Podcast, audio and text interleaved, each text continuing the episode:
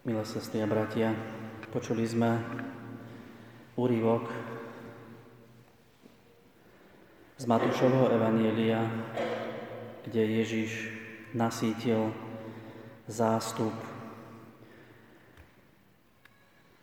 Je to aj naplnenie Izaiášovho proroctva, ktoré sme počuli v prvom čítaní. Keď prorok predpovedá, že raz pán zhromaždí svoj ľud a nasíti ho. Ako kráľ po víťaznej bitke zhromažďoval svojich okolo seba a tešili sa z víťazstva. Svetý Matúš opisuje práve ľud, ktorý sa zhromažďuje, ktorý rozpoznáva Ježiša, ktorý ho počúva, ktorý prináša chorých, nemých, hluchých Ježišovi a on ich uzdravuje.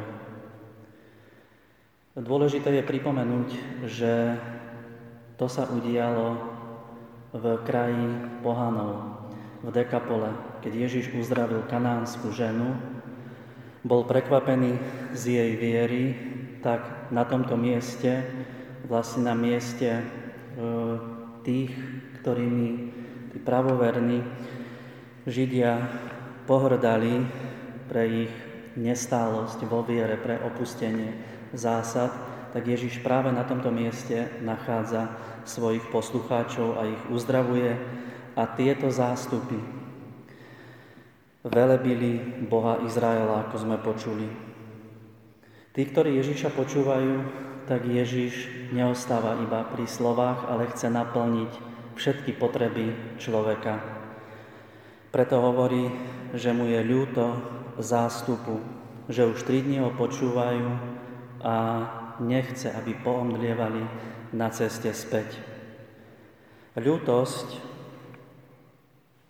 ktorú Ježiš prejavuje, to je schopnosť rozpoznávať hlad niekoho, konkrétny, fyzicky, Ľúto mu je, preto síti aj ich telo. Ľútosť spôsobuje cit podelenia sa s tým, čo máme, čo máme najlepšie, najdôležitejšie. V 5. kapitole Matúš opisuje Ježišovu reč na vrchu. Tam sa delí slovom, teraz sa delí chlebom v 15. kapitole a vo večeradle Ježiš vezme chlieb a povie, že toto je moje telo, vezmite a jedzte.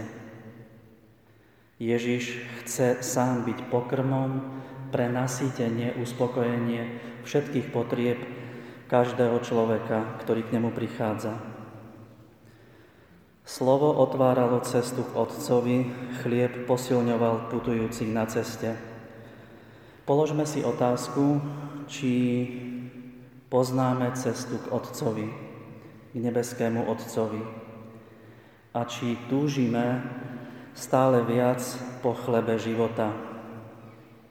V dnešnom evaníliu Ježiš rozmnožil sedem chlebov a zo pár rybiek a nazbierali sedem plných košov zvyšných odrobín.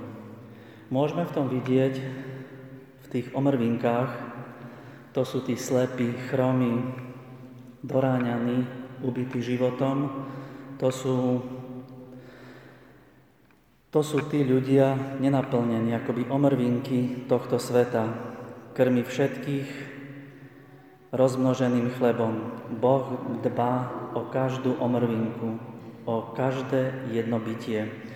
Zbierať omrvinky, to, čo malo byť vyhodené, mohlo byť vyhodené, pre Boha je cenné, má nekonečnú hodnotu. To, čo malo, mohlo byť vyhodené ako odpad, je dôkladne pozbierané do košov siedmých.